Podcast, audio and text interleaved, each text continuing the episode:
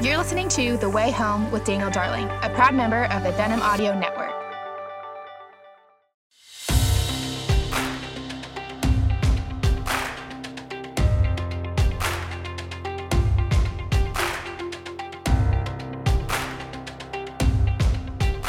Well, hello, friends. I want to welcome you back to the Way Home podcast, which uh, is proud to be on both the Dunham Audio Network and the Edify Podcast Network. If you haven't yet, I to encourage you to download the Edify app and check out The Way Home and all the other great podcasts there. Well, today I'm continuing my series on Easter to coincide with my brand new book, The Characters of Easter The Villains, Heroes, Cowards, and Crooks Who Witnessed History's Biggest Miracle. If you haven't yet, I encourage you to order this book from your favorite retailer, whether online or in person you can go to danieldarling.com slash easter to get free downloadable resources for your church or for your small group i'd love to have you study this danieldarling.com slash easter okay today my guest is a world-renowned new testament scholar Dr. Tom Schreiner. Dr. Schreiner is one of my favorite scholars. Whenever I'm studying a passage of the New Testament, I am sure to try to pull up a commentary on that that is written by him if he's got one on there, or if I'm studying particularly Paul, which has been his area of focus, I'm sure to see what Dr. Schreiner has said about some of the complex theological issues. Dr. Schreiner is the James Buchanan Harrison Professor of New Testament Thought at the Southern Baptist Theological Seminary, which is my alma mater. He's a widely respected scholar, is very prolific, but he's also a pastor. And he writes and teaches in a way that pastors can understand. Uh, not all academics write that way. Dr. Tom Schreiner is an exception. His work is really highly respected, and yet it's very easy to read. Uh, he's got a warm heart for the church and for evangelism and for seeing people understand who Jesus is and for teaching theology. So I thought I would have him on. He's going to talk about his conversion to Christianity, his calling into into the life of scholarship and writing. He talks about why he loves to write and how what his method is. But most importantly, we turn our hearts toward Easter. I wanted to ask him questions about the Apostle Paul, about the resurrection, how we can be thinking about that as we meditate on the cross and the resurrection in this season. So I think you'll enjoy this conversation with Dr. Tom Schreiner.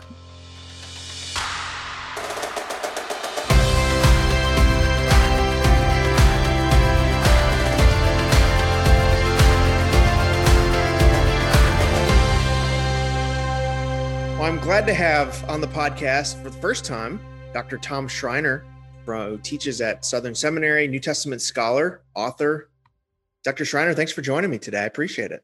Oh, Dan, it's uh, great to be with you. I'm looking forward to our conversation. Yeah, so uh, we're we're doing this special series on the resurrection as we're kind of heading into the Lent Lenten season and, and headed toward Easter. And so I want to ask you a lot of questions about that, given that you're a New Testament scholar and you've done a lot of work, particularly on, on Paul. But first, uh, I just want to, for people listening, to hear a little bit of maybe you could share a little bit of your story of conversion and how you became a Christian and how you really became, uh, how the Lord really put a call in your life to ministry and, and into scholarship, into, into the kind of intellectual uh, scholarship uh, life.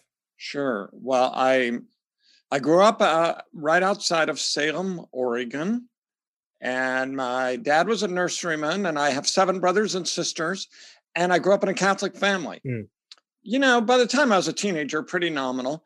I was saved at the age of 17 through, you know, this is a longer story, reading the Bible through the person who became my wife and really uh, a, a, a, youth group.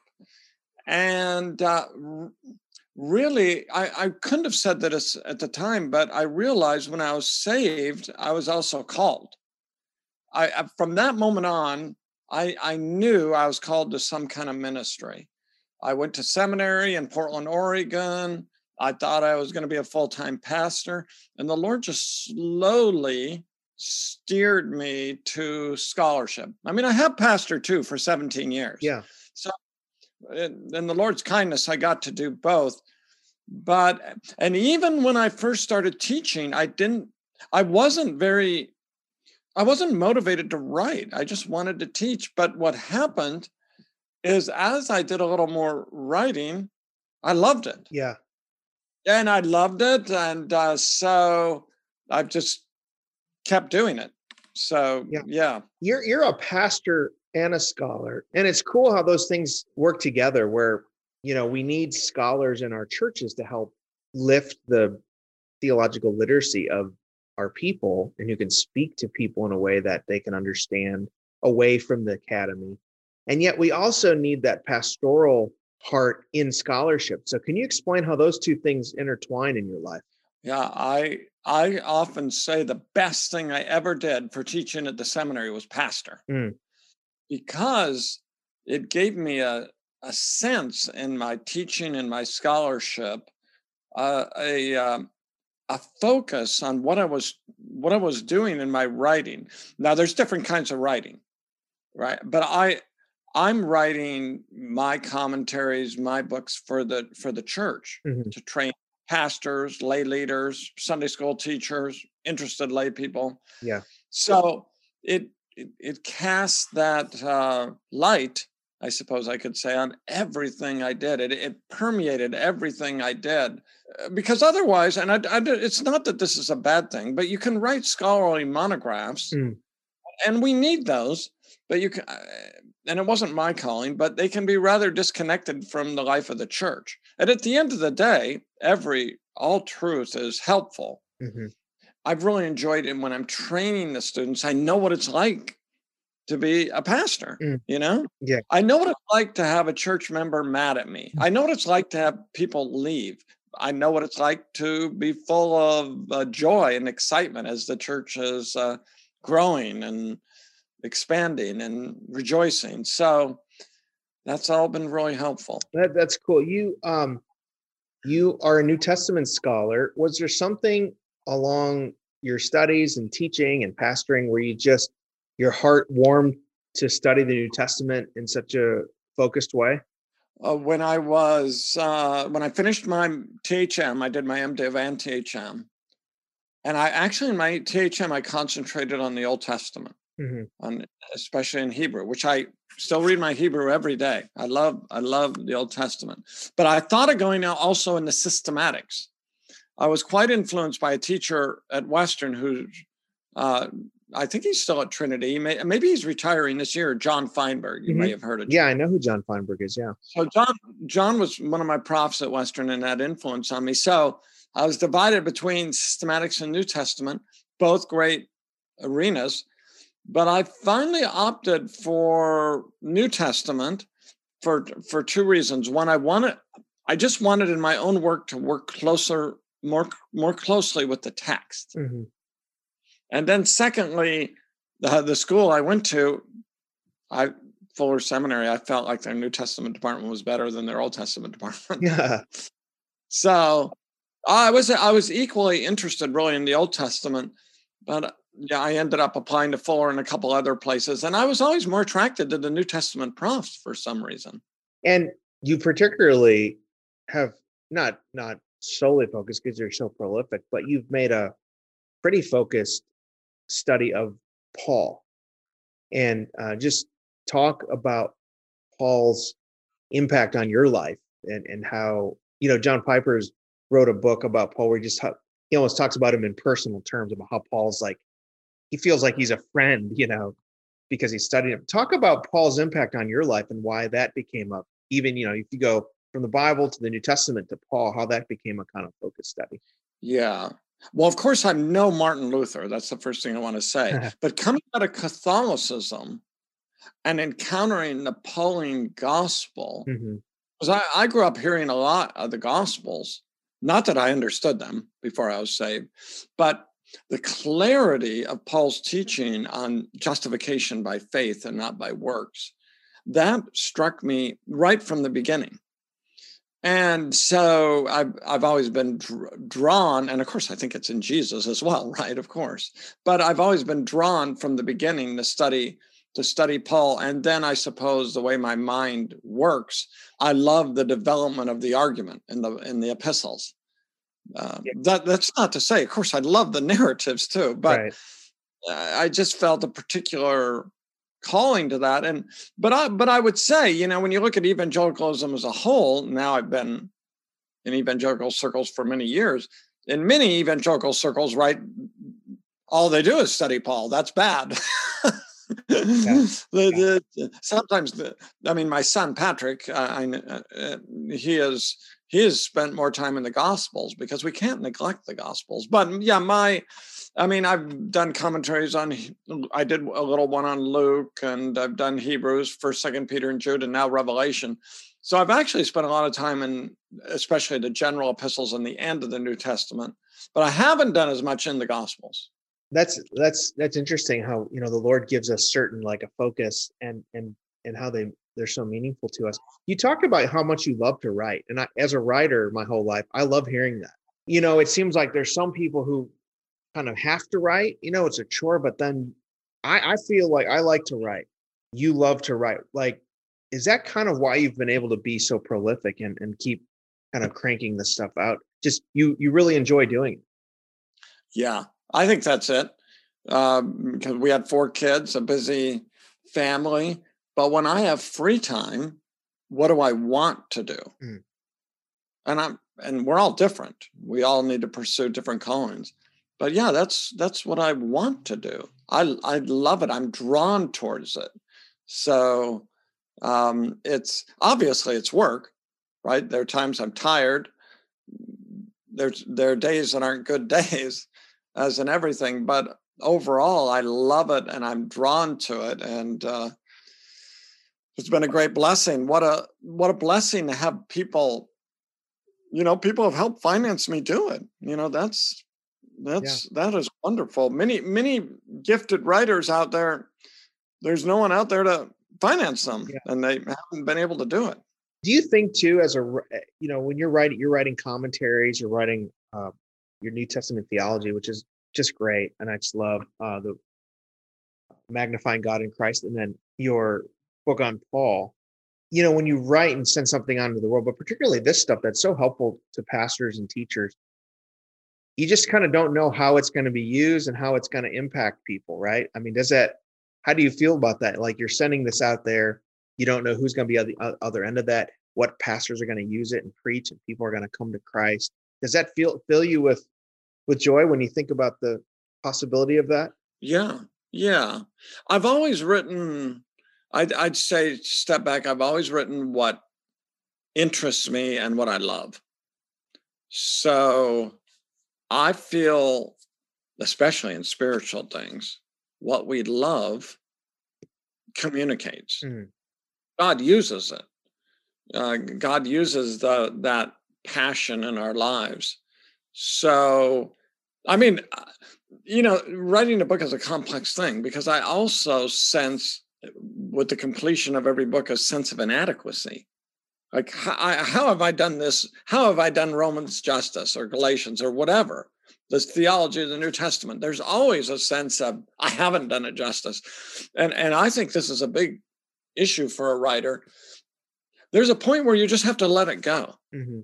because if, if if you're very perfectionistic, you can say, well, it's not perfect, but it's never going to be perfect. I mean, obviously, there's a balance there somewhere, right? But you've got to let it go and say, here's here's what I have to offer, and I trust and hope it will be helpful to people. Eh, that's encouraging when it is. I think I've been more encouraged than discouraged because I suppose I didn't anticipate it. Maybe I just didn't have enough faith. I didn't anticipate it being received in any particular way. Um, I didn't really envision any particular response. I just wrote them and let them go. You know. Yeah, and trust so, the Lord with it. Yeah. So I want to talk about we're entering kind of the, the Lenten season. We're we're headed toward Easter. You know, you've you're a New Testament scholar, and I think particularly on Paul. You know, the resur obviously, I mean, it's a cliche, but you know, obviously the resurrection is the bedrock of our Christian faith. It's it's particularly interesting to me that how Paul grounds everything he is and does in the resurrection. I'm thinking of First Corinthians 15, I, and I don't. I guess the question I'm I'm asking, you know, for Paul, and this is a, a dumb question, but I, I just want to hear you talk about Paul and the resurrection. that that was everything to him, obviously, right? And and how much it informed his, you know, and changed his life, and informed his theology. So uh, maybe speak about how Paul, you know, I, I'm thinking of, you know, you have the gospel narratives and you have the eyewitnesses, right? Peter and John and the women, and then obviously the 500 witnesses. But then for Paul, it was a different experience, right? That he, the way he experienced the resurrection was a little bit different. So maybe just talk about why that's so central to his theology. Yeah, well, that's interesting what you just said because First Corinthians 15 starts. I was thinking of this today, anticipating our time together. You know, Paul doesn't emphasize the empty tomb, mm-hmm. which gospel writers do, but he emphasizes the appearances. Mm. Right? The, the appearance to Peter and to James, the half brother of Jesus, and as you said, uh, to the uh, 500. And then uh, another thing Paul points out is Jesus appeared to him. So out of time, so to speak. So Paul had a resurrection appearance mm-hmm. of Jesus in history on the Damascus Road. So fascinating because if you read those three accounts, Acts 9, 22, and 26, the rest of the people there saw light, but they didn't see a person. But Paul saw a person. They heard sounds. If you put the three accounts together, they heard sounds, but Paul heard words. So, so Paul emphasizes, I saw the resurrected Lord in space and time. And he in First Corinthians 9, he says, Am I not an apostle? Have I not seen Jesus our Lord? So there it is. His, the, his apostleship is grounded in the resurrection appearance of Christ to him, where he's commissioned as an apostle. So, you you know the take home for us is, and I'm not saying anything radical here, but we need to be reminded of this. Our faith, our faith uh, is rooted in in history and historical events that are true. Paul experienced that firsthand. Of course, you can doubt it. You can doubt anything, right? You can doubt you exist. uh, I think I think that resurrection story. I, you know, this is out of Paul, but this is one of my favorite stories. Is when Jesus appears to the apostles in the upper room in Luke, Luke 24, and they can't believe for joy. And Jesus says, "Give me the fish." Right. Because they can't they can't believe it's really Jesus. But one thing they do believe in is the fish. You know? yeah, the, the physical. No, nobody in the room is having existential doubts about the fish, and uh, and Jesus takes the fish and he eats it. Right. So um, obviously you can doubt it, but the facticity, mm. the, the the truthfulness of the resurrection. So the you know, it's just be good to be reminded of the, the, the truth that the early the early apostles and witnesses believed because because they saw him. They didn't just believe. Jesus actually says you should believe because the Old Testament says it. right.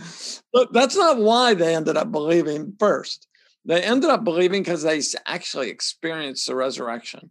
So that's that is fundamental for Paul. And then, as you've already alluded to, I mean, verses 12 through 19 of First Corinthians 15, Paul says, if Christ isn't risen from the dead, then it's all for naught. Right. Your sins aren't forgiven. You you you have you have no hope. Uh, we're false preachers. Uh, we, we should all go do something else. Uh, and and it is interesting because there are people hopefully not in evangelicalism. I mean, I guess they're not an evangelical anymore, but there are people who are pastors and preachers who don't believe in the resurrection, but they still do the work. yeah. Yeah. And I'm curious, you know, that's, that's such a great, you know, if you think of Paul, where he's coming from and what he gave up to be a Christian in terms of his family and his tradition and respect in terms of as a teacher of the law he almost has to make that argument, makes it First Corinthians 15 of I've looked at all the evidence, right? And I had my own experience, but obviously he did research, right? Because he knew about the 500 witnesses and he so he's making that apologetic case, right? Like, guys, I'm not just going with a fad here. Like this is real, right? That's kind of what he's saying in First Corinthians 15, essentially, right? Right. And but I think what Paul argues in Galatians uh, 1 is he argues, look, if I wanted to be esteemed by people, I would have remained a Jew because because I was the shining young rabbinic student who was outpacing all my contemporaries. I was the star pupil. By becoming a Christian, I wasn't celebrated, I was uh, scorned. So, but what turned him around? Galatians 1 says, Jesus appeared to me. Mm. Uh, I had a revelation of Jesus Christ on the Damascus Road. Mm. You know, the same thing with James, the half brother of Jesus. John chapter 7, James, James, his half brother, didn't believe in him, but Jesus appeared to him. And after that, surprise, surprise, James believed after that. Yeah. And I, one of the things that I really has become freshly, you know, aware and precious to me about the resurrection, about Easter is, you know, I think a lot of evangelicals, we rightly see the resurrection as a vindication of everything Jesus said, that it proves that he's the Son of God. He proves that he is who he says he was. And we also think about the resurrection as, you know, the, and the, the cross and resurrection is saving our souls. But it's interesting that Paul also talks about the physical nature of the resurrection. And I just wonder if we think about that enough that Jesus physically rose from the dead and what that means for us too. So can you can you talk about the the, the kind of the physical nature of the resurrection and why it, it matters that Jesus his body rose again and we too will rise again, our body yeah. soul. Yeah, I think that's a vital point. First of all, he emphasizes that in what we already talked about in the witnesses and the appearances. But secondly, in verses 12 through 19 of 1 Corinthians 15, so we don't have time to look at that, but I encourage those hearing to look at those verses four times. Paul says, such a fascinating connection. If you don't believe in the physical resurrection of Christians, you don't believe in the resurrection of Christ. Mm. You can't say, Oh, I believe Christ was physically raised from the dead, but I won't be. Paul says, then you don't believe in the physical resurrection of Christ. Mm. So isn't that isn't that fascinating? So the so the resur- physical resurrection of Christ is is not just true of him, but it's a promise for ourselves. And for Paul, they're they're inextricably intertwined right? They're indissoluble. You can't separate those two. And the, and then the last thing I want to say, I could say a lot of things, but one question that is raised, as Paul says in 1 Corinthians 15, the resurrection body is raised as a spiritual body. And some people read that and say, oh, well, and, and he says flesh and blood can't inherit the kingdom of God. So some people read that and say, oh, well, then, then the resurrection isn't physical, but it's spiritual.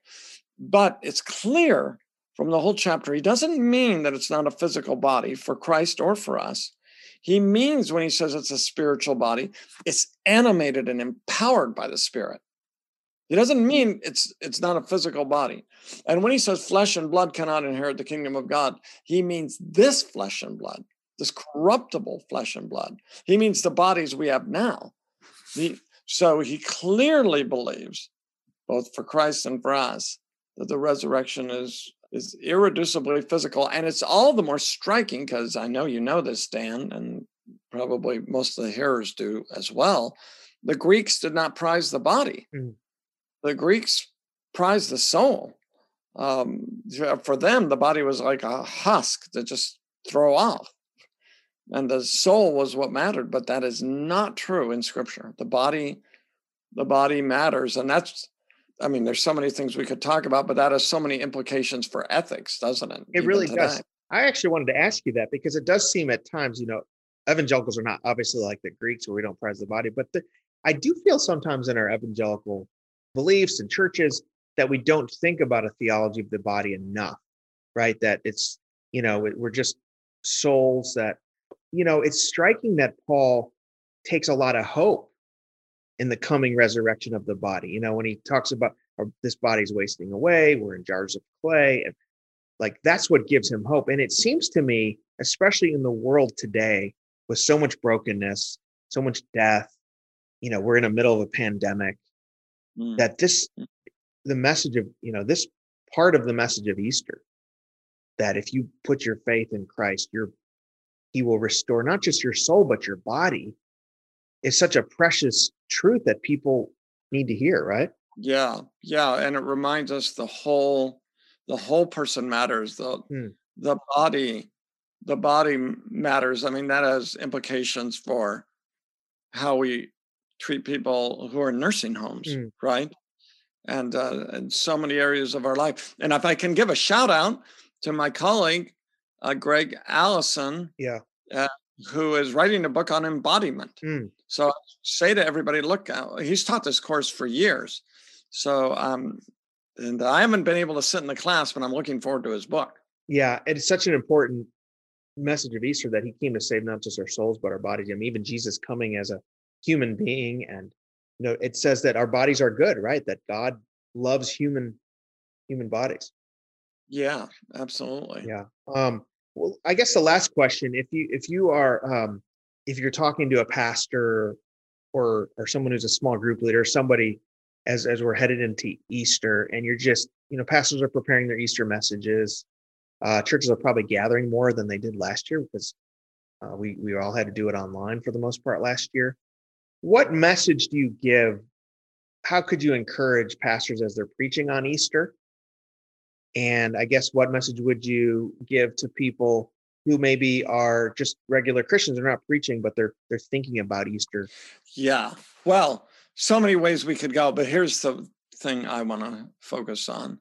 What clearly it's we're talking about a physical resurrection. But here, here's the truth, and that is where there's death, God gives life. Mm. So uh, that that is so hopeful, right? It is so hopeful for broken marriages, for sin that's afflicting us, for for people who don't know Christ, for cities that are shattered and broken and and on and on we go. Now i'm not claiming right? I'm not uh, i'm not claiming you know that loved one's definitely going to get saved that city is definitely going to be repaired but i am claiming it can happen and it does happen mm. god god changes lives i mean he works out his purposes in his own mysterious ways but god this this encourages me. God loves to work in dead places. I mean, I even say this to guys going out and pastoring. There's no guarantee, but God loves you go to a church that's pretty dead.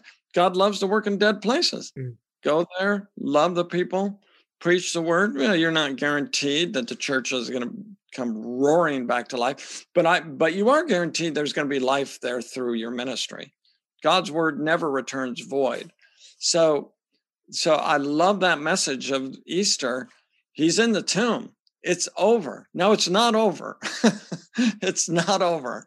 And uh, we that's that's what we cling to on our deathbeds, right? When we're when we're dying, and some of us will die slowly. You, you uh, I think Satan's going to come and say to us, "It's over. It's you. It, you're dying." Well, but by faith we remember the resurrection. It's not over where, where there's death god brings life and that that impacts every part of our lives and that's uh, super encouraging mm-hmm. That's really good well thank you dr schreiner for your time and uh, for stopping by the podcast and really appreciative of your work your scholarship i have a lot of your books and they've been so helpful to me in my writing and my preaching and leadership and i want to encourage folks if you are thinking about going to seminary which you should be you might check out uh, the Southern Baptist Theological Seminary, and you could study with uh, folks like Dr. Schreiner. We'll have a link in the show notes. We'll have a link to some of Dr. Schreiner's books. But thanks for joining me today. I really, really appreciate it. Uh, thank you, Dan. And I'm I've been encouraged by your ministry and your writing over the years as well. So well, thank you. Well, thank you.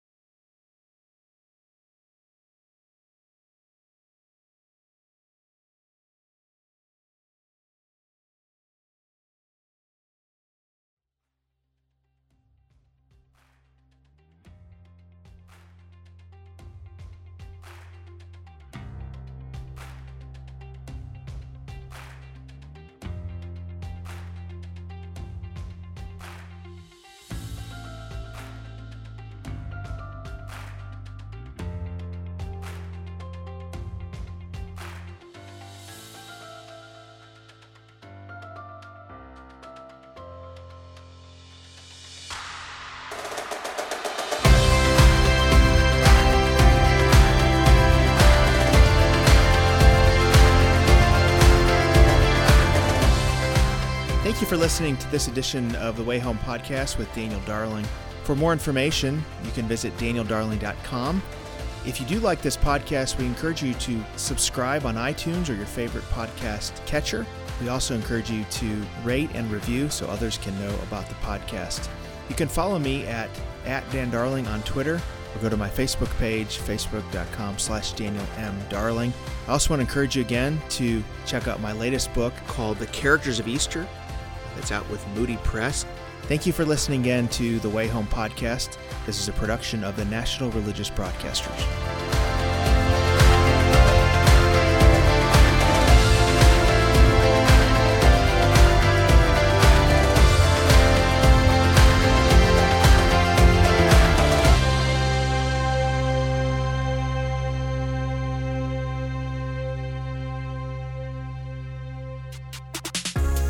This podcast is part of the Edify Podcast Network. Edify is a faith inspiring app that brings together thousands of the best Christian podcasts in one place for your listening enjoyment. Cut through the noise and grow your faith by diving into the world's top Christian podcasts today. Download the Edify app for free from the App Store or Google Play, or by going to edify.app. That's E D I F I dot app.